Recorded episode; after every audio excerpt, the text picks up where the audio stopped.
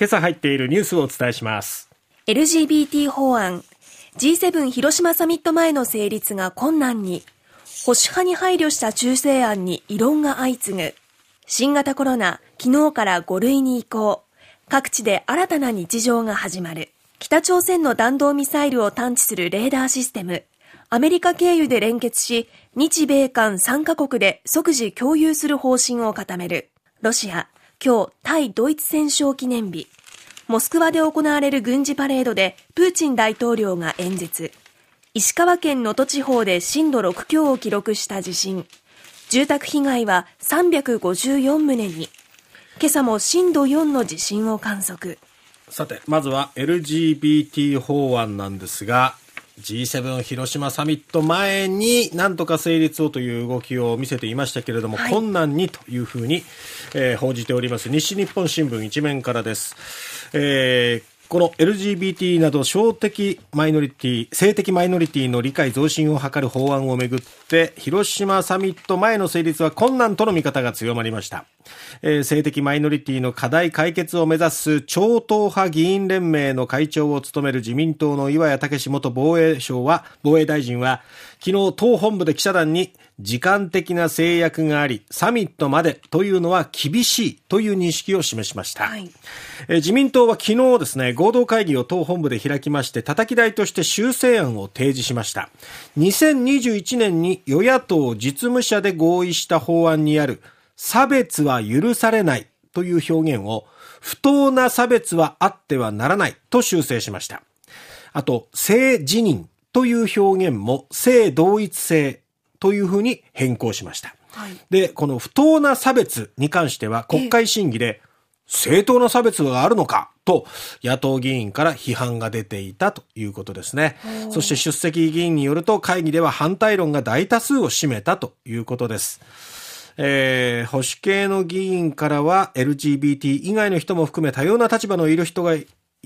の人がいることから法制化に馴染まないと反発。推進派からも修正案は実務者合意案から後退していて不十分だ。ということで、まあ、両者それぞれが反対しているということで、これはちょっと広島サミット前では困難であろうということですね。成立するのは。はい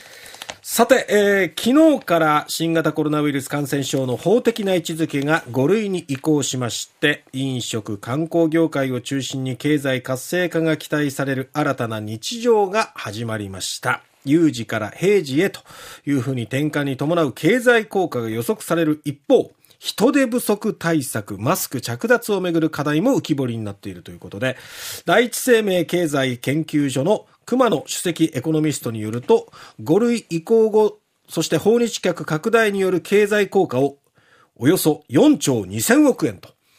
試算しております。かなり大きな経済効果になりそうだという一方で、はい、え日銀の3月の企業短期経済観測調査、いわゆる単管では、はい、雇用が過剰と回答した企業の割合から不足とした割合を差し引いた指数が、大企業の非製造業、つまりまあサービス業などでは、マイナス33。およそ31年ぶりの低い水準になっている。急に回復すると人手が足りない、ね、一度離れた人が戻ってきていないということで、どっと需要が高まったところでそれに応えきれないかもしれないという現状が浮かび上がっております。あと、まあ、店によってサービス業などでもお客さんを迎えるにあたってマスクを外して接客をするというところと、まだまだお客さんが安心してもらうためにマスクを着用して迎えるっていうところと、はい、まあ、対応は様々なようですね。まあ、もう少し、まあ、これはね、個別の判断ということで、えー、まあ、個別、個人、あるいは事業所の判断ということでね、こういうふうに分かれるのはまあ仕方がないのかな。業種によって、そしてお客さんのまた来る世代とかにもよってもね、ね違ってくるのかなと思いますね。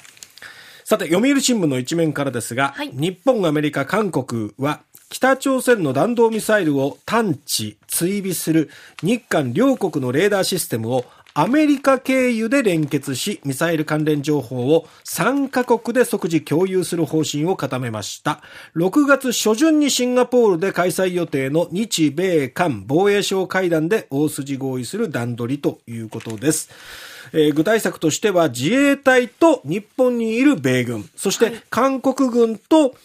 韓国にいる米軍がそれぞれ使用するレーダーなどの指揮統制システムをアメリカインド太平洋軍司令部を通じて接続して日米間が情報を即時共有する仕組みということです。日本と韓国っていうのはなかなかその直接やり取りするの難しいということで、間にそれぞれが同盟関係を結んでいるアメリカが間に立つことによってそれぞれの情報を共有して即時にえー、対応できるようにする、はい、というのもやっぱり対北朝鮮というところでミサイルが発射された時に情報を速やかに共有できるようにするということですね。あと、これによって、まあ、あの、日本でもミサイルが発射された時に J アラートが発令されますけれども、えー、その精度、向上にも期待できるということです。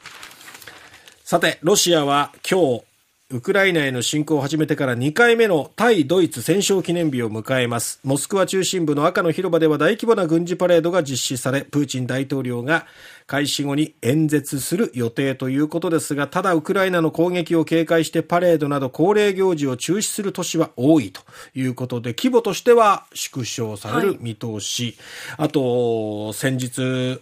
ロシア中心部の大統領府がありますクレムリンがね、えー、ドローンによる攻撃を受けましたけども、ロシアとしてはウクライナが攻撃してきたって主張していますが、ウクライナはもちろんそれを否定しております。はい、関与は否定しているわけなんですけれども、まあまあそういう攻撃があったということから、こういうパレードも縮小するっていうことのようですけれどもね。まあ、あれも誰がやったのかっていうのはちょっとね、疑問なところがありますけれどもね、えー、今年は一体プーチン大統領が何を発言するのか注目です。